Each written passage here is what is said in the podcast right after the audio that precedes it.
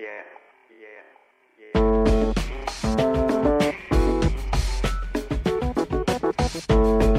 Hello, and welcome to a special, still unnamed Channel 33 Movies podcast. My name is Sean Fennessey. I'm the editor of The Ringer. Today, I'll be talking with film director Doug Liman, who has a new film called The Wall coming out soon. But first, I'm happy to be ex- and very excited to be chatting with Alison Wilmore. Alison is the film critic for BuzzFeed and also the co host of, I can honestly say, uh, my favorite movies podcast, which is Filmspotting SVU. Wow. Alison, that's a true story. How are you doing today? That's amazing. I'm great. Well, after hearing that, I'm really great. Okay, I, I greased Very the wheels. flattering. I greased the wheels. Um, so, Alison, like I said, I, I spoke to Doug, and um, he's had quite an interesting career. And uh, you know, given your experience, I was wondering if you could put, kind of put him in context for us. What kind of filmmaker is Doug Liman, and you know, what kind of movies does he make? Well, he's kind of all over the place. I he's I think a filmmaker whose work I've really enjoyed, but it's hard to say that he specializes in one particular thing. You know, the first thing I ever saw from him was Swingers, which you know, uh, L.A. classic uh, about that set Jon Favreau's career into motion. But then he followed that up with Go, which was that kind of rave movie. He's done Mr. and Mrs. Smith, which is you know the one of the great meta uh, Hollywood movies uh, in terms of reading someone's relationship into into what's on the screen. Has a Uh, newfound done resonance now like- too, huh? Seriously, Yeah. um, I, you know, I think he did one of my favorites of his is Edge of Tomorrow, the Tom Cruise sci-fi movie, which uh, I think you know had a lot of critics love it, uh, maybe more than actually turned out uh, to see it. But uh, a movie I think is tremendous. Yeah, And now uh, The Wall. Yeah, so uh, he's an interesting character to me because when we chatted, he kept characterizing himself as an independent filmmaker working inside of a Hollywood system.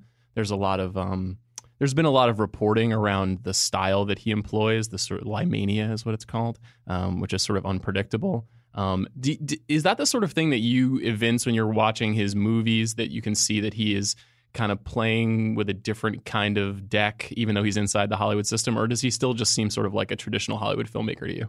Well, I that's hard to say because even when he was working in independent film, he made movies that I think were pretty crowd pleasing, and I say Mhm. that in a good way. But you know, I don't think he's someone who had such a distinctive sensibility that uh, had to kind of be snuck into Hollywood. I think he makes movies that uh, that are fun to watch. You know, I don't think that he is necessarily someone that I would say oh, is is um, I don't know that I would be able to pick a movie as his without knowing. Uh, but he is still someone who I think is very talented. Yeah, that's an interesting point. He doesn't have a particular Tarantino esque style or anything like that, where you know the dialogue is always just this way, or he always shoots in just this fashion. Um, you know, with, the Wall, it's kind of an interesting movie because I agree that he tends to make these sort of um, funny, wry, but also intense kind of action movies. The Wall is less so that it's a little bit more serious, but it does have kind of touches of that. Um, I don't know. What did you make of that movie, and you know, what do you think of him doing something kind of that small, which is different for him? I went into it without having a lot of expectations, and it's really it's what like a, a three man show, Mhm. and one of those people is mostly a voice and a kind of presence out in the out in the wilderness. I you know I, I appreciated the experimentation behind it, and also something that I think is is not always something you see in his films, which is there's a lot of down. It's all downtime. You know, it's a lot of waiting and a lot of tension that builds up just from trying to decide when to actually act. Yeah, it is. It's like an inverted Bourne Identity, right? Like it's very static. It's a lot of conversation. Um, it's a, it, it's an it is an interesting experiment. I agree. I was thinking about it a lot with respect to movies about uh, our recent wars. Um, and I, you know, I, I I was thinking of Billy Lynn's Long Halftime Walk as well about sort of the a sideways entrance into a war movie. How do you feel Mhm. um, filmmakers are kind of grappling with, you know, the recent conflicts in Iraq, Afghanistan, and what we're seeing on screen? Well, it's definitely a lot more morally ambiguous. Mhm. And I think that you see that in all of them, where you're like, you can't make a rah rah movie about a present day conflict like that. It just doesn't, that, that just doesn't fit in any way. You know, even something like American Sniper, which gets held up as like, maybe a more conservative leaning, uh, more black and white uh, in, in terms of how I was criticized for that, in terms of how it's treated. It still is uh, a kind of it, it portrays war as difficult and uh, and something that chips away at you. And uh, so many of these movies also focus on what it's like to go home, Mhm. including uh, you know Billy Lynn. There there's so much about how you leave war behind or don't that seems as much of the story as being there. Yeah, what do you think that's a reflection of? Just the sort of complicated relationship that we have with war post 70s films of that nature? Yeah, and just also when you have conflicts that never have a clean ending, Mm-hmm. I feel like the idea that you can come home and then decide to go back, that that it's just something that's always there. Uh, you know, there, there's a lot of that sense in these movies. This idea that you not you don't have an end goal that you can necessarily ever accomplish. You're just there. Yeah, you know that's something that is echoed a bit in the wall, even where the you know the the disembodied voice that you talked about sort of taunts Aaron Taylor Johnson's character at one point about returning to the battlefield and this notion of um, you know never being able to kind of escape this cycle.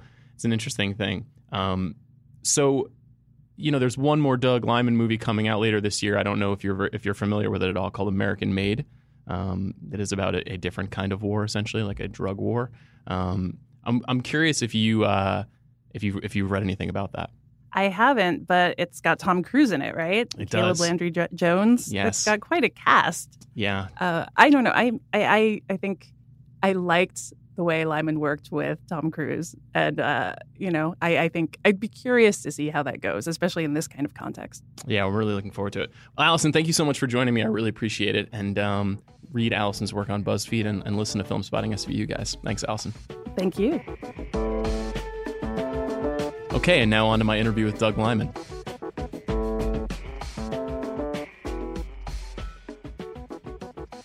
Doug, thanks for being here today. Thanks for having me. Doug, let's start here. The Wall is um, a little bit smaller than some of the movies you've made recently, and it's a little bit of a smaller budget, but it's arguably the most intense movie that you've ever made. And I'm kind of curious where this came from, how it came to you, and why you decided to do it. Uh, well, I actually first read the script to the wall a few years ago. I was sent as a writing sample for, you know, a bigger project I was developing, and I loved the script. You know, I said, "Well, what about this movie?" I can't even remember the movie I was reading the script for as a reading sample to have this writer then go write because I fell in love with with the the story of the wall and it, and it, and again it was a script you just couldn't put down. You know, it was a blacklisted script. It was uh, it's just the story of the screenwriter Dwain Worrell who who wrote it, um, who won a script writing contest from Amazon, and it's just extraordinary piece of writing. It was such a compelling story and an exciting take on war. You know, I hate to say it that way because war's such a horrible thing, but you know, for my generation of filmmakers, I look back on sort of the movies that were set during World War II, and there, there's there's such simple heroism, and you know, the war movies that were sort of being made, the Oliver Stone type war movies, didn't necessarily have that sort of clarity of heroism that was present in so many World War II movies. And what I saw in Dwain's script was sort of a return back to the simple heroism of ordinary soldiers. And I make movies about people, and I make movies about people in extraordinary situations. You know, that's a lot of times why you see me do these kind of bigger, more outrageous stories like Mr. and Mrs. Smith, you know, where I create a crazy, outrageous situation of two assassins who don't know the other their spouse is an assassin or Jason Bourne having amnesia or you know like I come up with these outlandish situations because I'm interested in how people act under those conditions. Mm-hmm. And what I realized when I read the script to the wall was that like actually ordinary soldiers face these outrageous situations every single day. Was was Dwain's script um, purely invented, or was it based on some experience that he had heard about or read about, or anything like that? No, Dwain's script was was invented. I mean, it's obviously drawn from a lot of uh, you know from the headlines and, and real experiences. And the villain of the movie, the Iraqi sniper that are uh, that Aaron Taylor Johnson and John Cena are up against, is based on real lore of of this uh, incredible Iraqi sniper who had you know over a hundred kills, killed over a hundred Americans, named Juba and we don't know if we killed Juba. We don't know if there was a Juba, if, if Juba was actually 10 people. Um, that's part of dealing with snipers is you you never see them. hmm We had an amazing military advisor, uh, Nick Irving, who's an Army Ranger sniper, and The Reaper. That's the what he's Reaper. known as. He's yeah. known as the Reaper, and I mean, he really like you know, if you look at my phone, you'll see photos of my. I have a small farm, my different animals, Mhm. like goats and pigs and chickens, and you look on his phone, and he's got photos of all the people he's killed. Oh my gosh. Uh, and Nick told us, you know, this uh, sniper saying of from a place you will not see comes a sound you will not hear. That's what happens when a sniper shoots you. I mean, they're they're so far away, and by the time the sound gets to you, because the bullet travels faster than the speed of sound, you're already dead. I mean, that could be the tagline for the movie in a lot of ways. And you really do a good job in the film of giving us that experience of you you know, you don't quite hear it until it's too late in certain cases. Yeah, I Uh, love doing that. I mean, I yeah. kind of I grew up as a physics geek. hmm So I really, I'm glad you you picked up on that. I, I hadn't ever seen that before in a movie where like the bullet hits first and then you hear the sound about a second and a half later. But that's we actually put the sound where it really belonged based on the distances, hmm and it sounded too fake. So I actually moved it. I didn't. I moved it closer to to when the bullet impacts, just uh, so it would feel, you know, in your gut, it would feel more real. But the reality is, you've been dead for about two or three seconds by Mhm. the time the sound gets to you. Oh, that's incredible. I mean, it is the first time the first bullet strike hits. It's completely disorienting. You don't totally understand what's happened. Um, did you want to take this on because you know it's essentially a two-hander, John and and Aaron, and the even though it's a war movie, that there's less complexity maybe in the storytelling than there was, say, in Edge of Tomorrow, which is you know this uh, Matryoshka doll of uh, of storytelling. My movies sort of happen on a spectrum. They're they're reactions sometimes to not just the material, but sort of where I am in my life. You know, when I uh, did Mr. and Mrs. Smith, it came right off of Bourne Identity, and when I read Simon Kinberg's first draft of Mr. and Mrs. Smith, what struck me was that I just created this franchise that was going to celebrate this action hero, Jason Bourne, and suddenly I'm reading this script that's sort of giving me a different perspective, which is maybe it's easy to be an action hero and harder to maintain a marriage. Mm-hmm. And I started thinking about James Bond, I love, and I thought, you know, if you think about it, that guy can't hold down a relationship, right? It's a different woman every movie. So we're celebrating the wrong guy. Like it's actually pretty easy to be James Bond. Like we should be celebrating someone who maybe keeps a marriage fresh after seven years or ten years. Mm-hmm. That That's a way more impressive accomplishment. And that was sort of the mindset that got me to do Mr. and Mrs. Smith. If I had never done Bourne Identity, I probably wouldn't have done Mr. and Mrs. Smith. I wouldn't have had that personal connection to the material. And in the same way, when I did Live, Die, Repeat or Edge of Tomorrow, I part of of what I loved about doing a war movie where the enemy was an alien was it was a return to sort of simpler World War II type movies. Um, you know, where the enemy's wearing a uniform, you they're on the other side of the border, you know, it's it's the the there's a lot of moral clarity of who's good and who's bad. Yeah.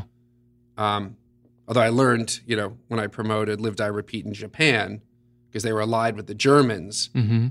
That that moral clarity of who's good and who's bad, you know, isn't fully an international concept. Because when I was in a little off topic, but I was in Japan and I was going to talk about on the press tour for Live Die Repeat, I was like, hey, I when I talk about this movie, I talk about World War II, and it's obvious who's bad, and obviously the, you know, I talk about Hitler, Mm-hmm. and I'm like, you know, sort of, there's no moral ambiguity about the war. Uh, and I was like, so, but I don't know, maybe, how do you guys feel about World War II in Japan? Like, and I was like, like, what comes to mind when I say Adolf Hitler? And they're like, nothing, not much. Wow. And I'm like, okay, well, Adolf Hitler, good or bad? And they're like, neither good nor bad. So I'm like, all right, I'm going to have to not do that line of, of dis- I'm not going to, I'm going to try a different way to promote the movie in, in Japan. Yeah, just But- redefine it as like a robot alien that kills everybody. But when I talk about moral clarity, you know, when I, I looked at, at the wall and looked at what war looks like, really at ground level from a soldier's point of view. And, you know, my movies very much are kind of first person movies. Mhm.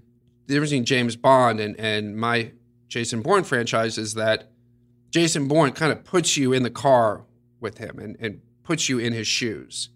Um, and the amnesia really helped ground you into his experience. You know, the wall sort of combines my interest in really putting you in the trenches, which is an expression I used all the time promoting Bourne Identity. And now I literally am. So now I'm actually doing a war movie. I'm putting you actually. It's not a. It's not a figurative statement. It's a literal statement. You're in the trenches with the soldiers, and at the same time, there's no moral ambiguity when you're a soldier fighting. Like there can be plenty of moral ambiguity if you're sitting on a college campus or if you're in New York City where I live. You can debate the war all day long. If you're a soldier out in the field, someone's trying to shoot you. There's there's no moral ambiguity about that. That person's the enemy, and like you better kill them before they kill you. And it's as simple as that. There's nothing else to be debated. So I, I I found in the wall so many of the elements that I had been interested in my whole career and been bringing to all these different genres of movies that had aliens and time travel and assassins with amnesia. And I was like, actually, you find it, you find these stories every day with, with American soldiers and probably soldiers from other countries as well. But I, I've had way more experience talking to American soldiers. This is definitely one of your most grounded in reality movies in a while, but was it harder to make this one personal for you?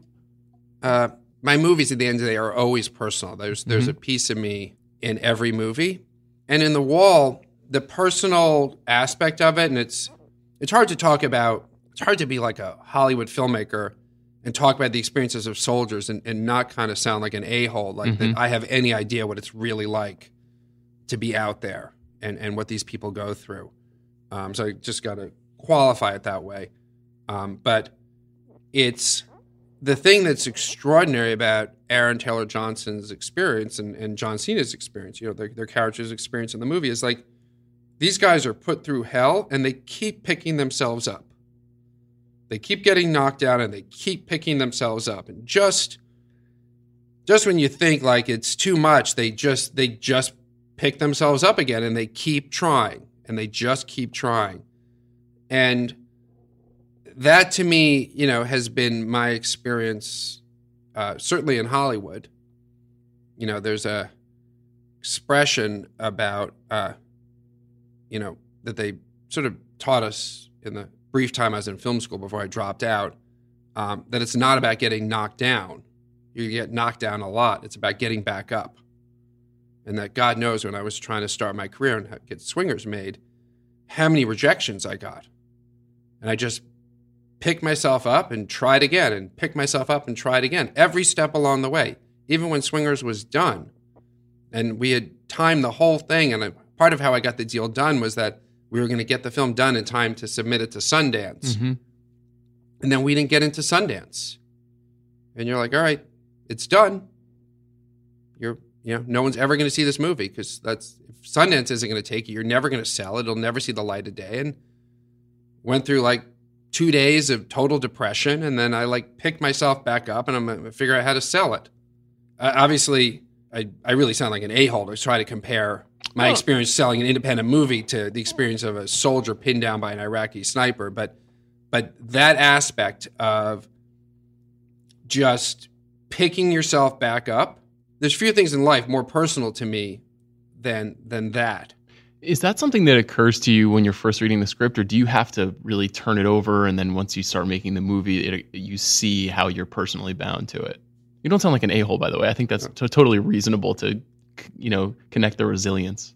yeah, it's it's it's just tough because these you know soldiers are, and I've I've had the the good fortune of, of meeting so many now. You know, it's it's extraordinary what they go through. What what we put our young men and, and women through, and that they do it, and they they do it with such bravery and valor is is extraordinary. Uh, so I just I, I I don't want in any way you know try to compare anything in my life to that level of, of bravery and valor, but the I do have the resilience. Mhm. Uh, maybe not against physical violence, but um, I think that my my main quality that I bring to the film business is resilience. Is, is that I I don't always get it right first. In fact, you know I'm sort of notorious for maybe not getting it right, but I stick with it. I don't quit, and I keep at it, and I keep editing whatever it takes until I get it right. Let me ask you about that. So obviously there have been p- stories written in the past about some of your methods, and sometimes there's some unplanned elements on set, unpredictable Yeah. elements. This movie is very contained and very specific. It's really like a tight knot. Did you also have a little bit of unsettled planning before you started this one as well? It seems like it would be hard to pull that off in this case.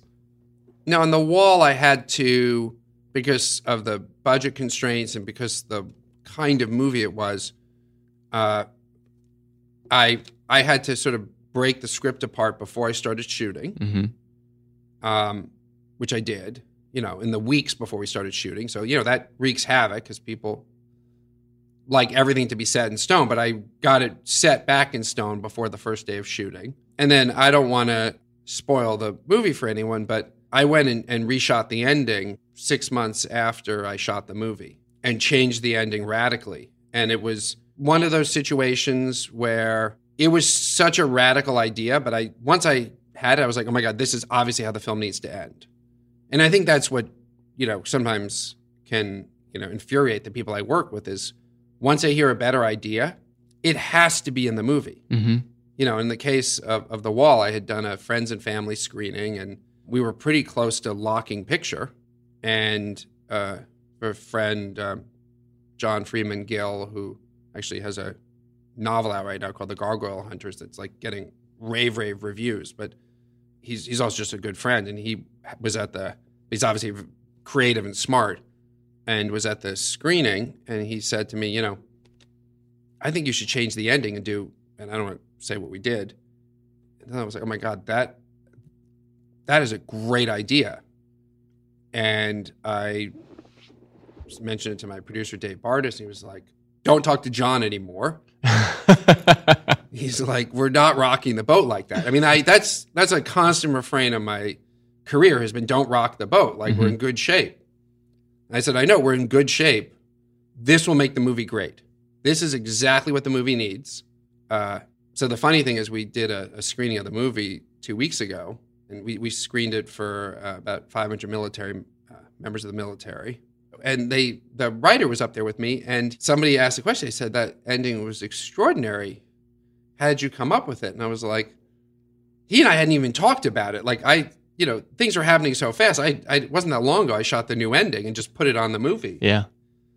And What did he say? so it was was fun to see him uh you know he just fessed up he was like it was news to him too i mean he Mhm. was you know that's kind of how i work that um uh you know swingers uh, actually the film was set in stone everything except the ending hmm something about the ending wasn't right um and in that case about two weeks before we started shooting the movie i i was determined to fix it Jon Favreau and I came up with this, you know, a, a- a new way to end the film, which is how Swingers ends. So in that case, we did it before we started shooting. But I've obviously had experiences where I've made way more changes than just, you know, one day of shooting at, at the end of it. You know, I had on uh, Live Die Repeat, we were trying to figure out the script. If you do like time travel, here's the thing about doing time travel is that any filmmaker or novelist who's ever done, you know, a fictional piece about time travel will confirm that humans will never travel through time.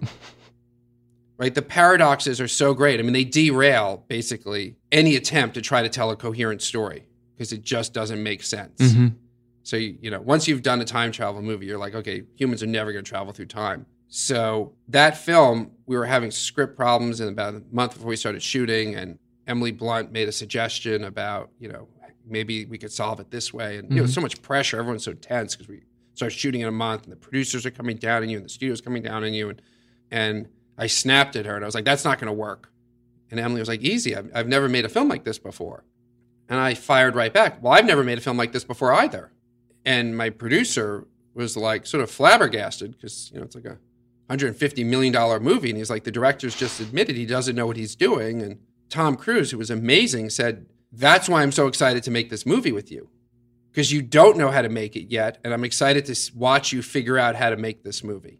And I'm excited to see you problem solve and to see what solutions you come up with. And I'm confident they're going to be original. But I love that right now you don't have the answers. I don't, I'm not sure I would have figured out Live Die Repeat if, if Tom hadn't sort of given me that confidence. And that is really how I approach movies. So you're right, The Wall isn't like anything I've ever done before, but I had to figure it out. And like I didn't get the ending right until five months after we finished shooting the movie. And that, but here's the thing: I I have resilience, I have persistence. I I went back and changed it and, and made it work. I, I literally have a question written down here about the ending because I don't want to oversell it, but the ending is quite good. It's like one of the best movie endings I've seen in a long time. I probably have now oversold it, but is that an important thing to you on every movie that because you do have a lot of sort of like whiz bang, hard snap, exciting endings where y- the second you go to credits, you get a little bit of a chill. Um, I just watched Live Die Repeat last night. It has a very similar feeling. Um, do you obsess over those things before you start the movie, or is it is it common that it will find itself throughout? Like, is that will that has that happened on every experience, or, or are you often set? Well, like Live Die Repeat, that wasn't the ending hmm at all. I mean, that one we really were having trouble figuring out how to end the movie. And in fact, that's a that's a manufactured ending. And Live Die Repeat. What do you mean by that? That's and if you remember, it ends with Tom Cruise laughing. hmm He's laughing at me. like I'm I'm talking to him. Emily Blunt's not even there. And we were struggling with how to end the movie and we just were playing around and we're like and we just grabbed that and mocked I was like just used it as something to mock it up and be like, what if he laughed and she said that? And then we went from that being like it actually that actually works pretty well. And then we thought, well, let's if we're gonna do that, let's shoot it for real. So we went back and had had Emily Blunt prompt Tom and had him actually perform to Emily. And we ended up using the original one where he was just laughing at me. There was something honest about that that, you know, we just couldn't get back to. A little bit of verite. That's a great metaphor for maybe the whole process of making the movie. It is the it's it's is a pretty good metaphor for my process Mhm. where there's there's things I want to find. There's other filmmakers like Hitchcock who uh you know, they they'll have the whole film mapped out before they start. They know every shot, every moment, every like I want to find things. I want to find moments. Like that's my favorite thing when you find a moment. hmm Um, and find a moment that can never be replicated. Like literally, I mean, Tom Cruise is, is, you know, is a brilliant actor, giant movie star. Whatever was happening in that moment with me couldn't be replicated. So with the wall, when you decide to remake the ending there, do you have to go back and ask for more money? What is that experience like for you as a filmmaker to when you want to change something and you know that there's a machine that you have to respond to? Uh, I have to say, I've never made a film for Amazon before. hmm Uh, and I went to Ted Hope and Bob Berney, who, who run the film division, and said, I want to change the ending. I know this is really bold and outrageous. I, I recognize that this is not this is not how a studio would, would think of ending a film. So I'll, I'll pay for it. I want to go shoot it, but I, I, I just recognize that this is going to be so far outside your your comfort zone. I'm, I'm going to pay for it and let me shoot it and put it on the movie, and then we can talk about it. But let me, I just I have to go do this. And Ted and Bob said that is a way cooler ending. They said it may not be as commercial as the original ending, but we think it's a better movie. And we want you to make the better movie, even if it doesn't make as much money. So we'll pay for that. Is that considerably different from a different Oh, studio never- experience? There's no studio in the world that would have, have said that to me. What else was different about working with Amazon on this? You know, the thing about the team that was put together at Amazon is they're filmmakers. hmm like Bob and Ted. I mean, they they made they made movies before they went over to Amazon. Like they they actually made the movies. Um, and so the people they've put in place really get the process of, of making movies. They're not executives. Uh, and so, you know, for a giant corporation, it's, it was a really friendly place to work. The sort of joke of it all was, you know, when you make an independent movie, you need to get some favors. Mm-hmm. And it's a little harder to ask for favors when the largest corporation in the world is funding your independent movie. And you're like, people are like, I got to do this for free. Why? It's Yeah. like, because we're um, it's an independent movie. It's like, but Amazon's paying for it. I mean, when I we had sort of a kickoff meeting at Amazon to talk about, you know, before they sent us off to go make the movie a few weeks before we started shooting. And I was in a conference room with about 50 people from Amazon. I mean, just the legal department of Amazon, they had 10 people in the room. And then I finished the meeting. That was in their offices in Santa Monica. And I went to our production office, which was in the Valley. And I get to our production office, and there's like seven of us there making the movie. So there's like 50 people supervising seven. And that's kind of was the experience. But obviously, it's hard to talk about it before the film comes out about the ending. But honestly, no. The fact that you could say the studio, I, I want to change the ending to this, and they say it's the movie might not make as much money, but it's a better ending, Mm-hmm. and we're going to support you. That's novel. It's extraordinary. Like I, I, I think there's a reason why they're Amazon's films are, are, you know, for a startup film studio. And for me, the whole thing of returning to independent films, like I never really left it. Yeah, Bourne Identity was made for Universal, which was my first studio film. But Mhm. you know, when people look at the style of that movie and they see all that shaky handheld camera work, you know, that sort of started to define the franchise. Mhm. Like that camera work is shaky and handheld because Matt Damon and I were stealing stuff on the weekends because the studio, you know, was really kind of trying to corral us and tell us all the things we couldn't do. Mhm. And I'd come from making independent movies where I'm like, you sort of do it first and ask for permission later or ask for forgiveness later. Yeah, it was literally run and gun when you guys were doing So it. I Yeah. mean, like the so much of the stuff where, and it was, and I'm used to running and gunning and stealing stuff. Mhm. I mean, I swingers. We, you know, there's a scene in a golf course. We had to sneak onto the golf course to shoot, and with the sort of manager of the golf course sort of skeptically looking at me and and uh, one of my producers, Avram Ludwig, with our giant mountaineering backpacks because we had all our camera equipment in it, having to golf to a, a hole far away from where the clubhouse was, and then we would set up and shoot. Like I'm used to stealing stuff, Mhm. and you know when I got to Bourne Identity, and, and suddenly I have big studio, and they they put this line producer on this guy Pat Crawley, and my first time having like a line producer like that, and all Pat would do all day long is tell me all the things we couldn't afford to do.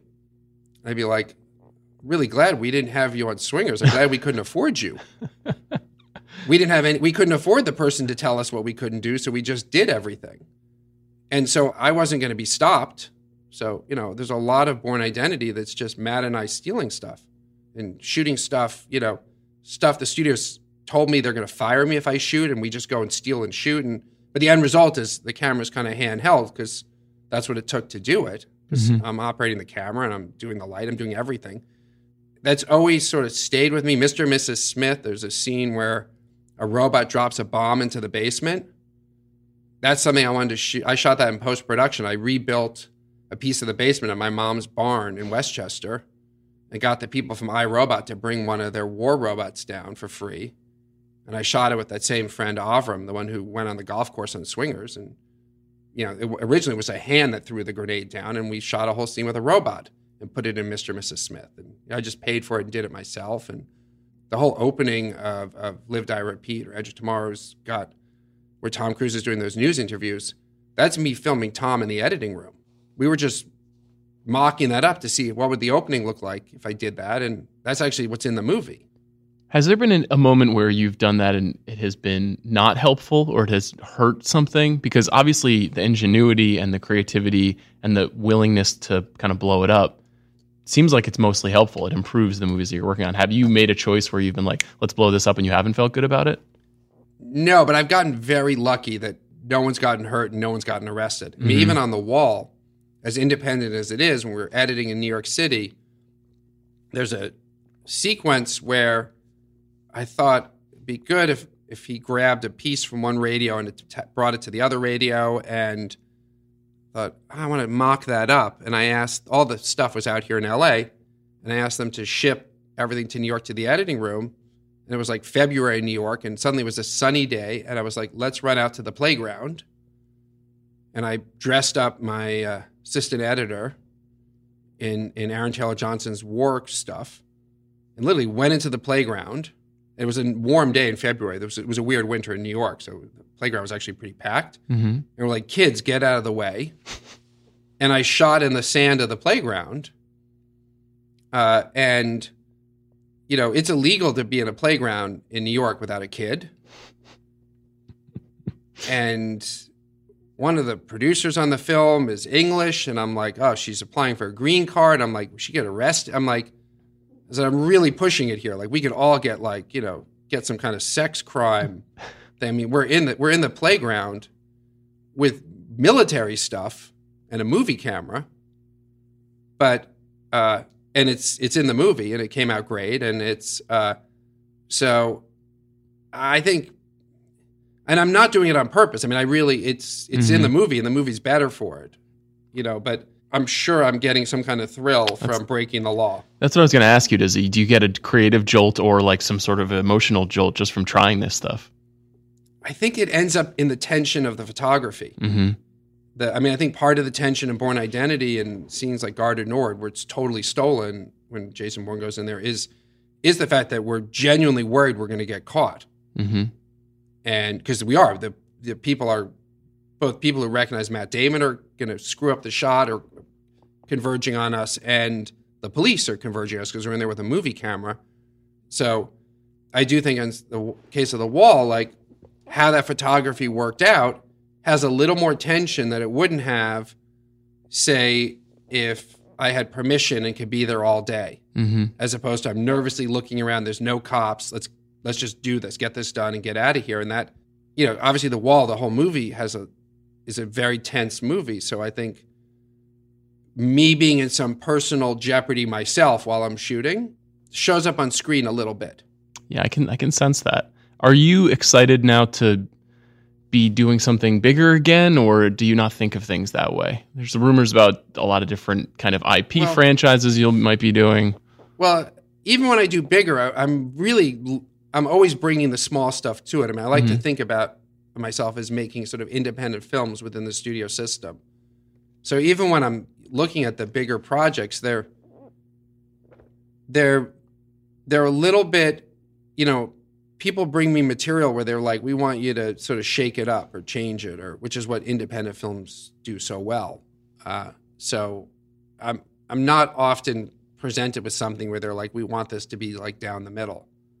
Uh, and in fact, a lot of times, you know, I'll propose an idea for a film or, you know, within a movie, I'll be like, what if we do it this way? And someone will say, that doesn't seem Doug Liman enough.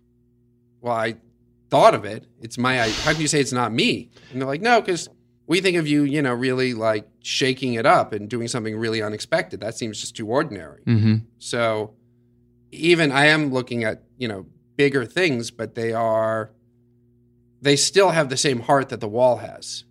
You know, and the it's putting that camera on my shoulder and just going out and shooting is just never that far from me no matter what I'm doing. Well, let's wrap up with this one. Is there a dream movie that you've been wanting to make that you have not been able to make? Yeah, I have a uh, project about ordinary people going into space that I've been working on basically my entire adult filmmaking career. Mm-hmm. in different different forms. I'm really interested in in when when the future starts. Like occasionally you have it, you get in a Tesla and you put it on autonomous drive and you're like, "Oh my god, I'm in the Jetsons." Like the future's here. So we have little tastes of like the future being here, but nothing would really do that to, as us going into space. Um, and especially because I'm so interested in adventures that are available now. I mean, it's part of the what's so compelling for me about the wall is that it, uh, like, it's this extraordinary adventure story. But you know, you're not going to Middle Earth. You're not in a galaxy far, far away. Like it's happening every day in the Middle East. Like it's there's you know it's pro- probably why you know it's pro- obviously when you look at these ads for the military, why you know the a lot of what they're promising is you know you can have this extraordinary adventure that will test your your your heroism and your bravery and your and your mettle and your you know resilience. You know, American soldiers face that every day. I mean, it's as we sit here in this comfortable studio speaking, there's an American soldier somewhere fighting for his or her life, somewhere on, on, on this planet. You know, so it's that I'm really interested in extraordinary adventures that are that any of us could go on. That you, you don't have to be born, you know, in another century or in another planet. That that is definitely what the wall is. Uh, Doug, thank you very much for being here today. I appreciate it. Thank you.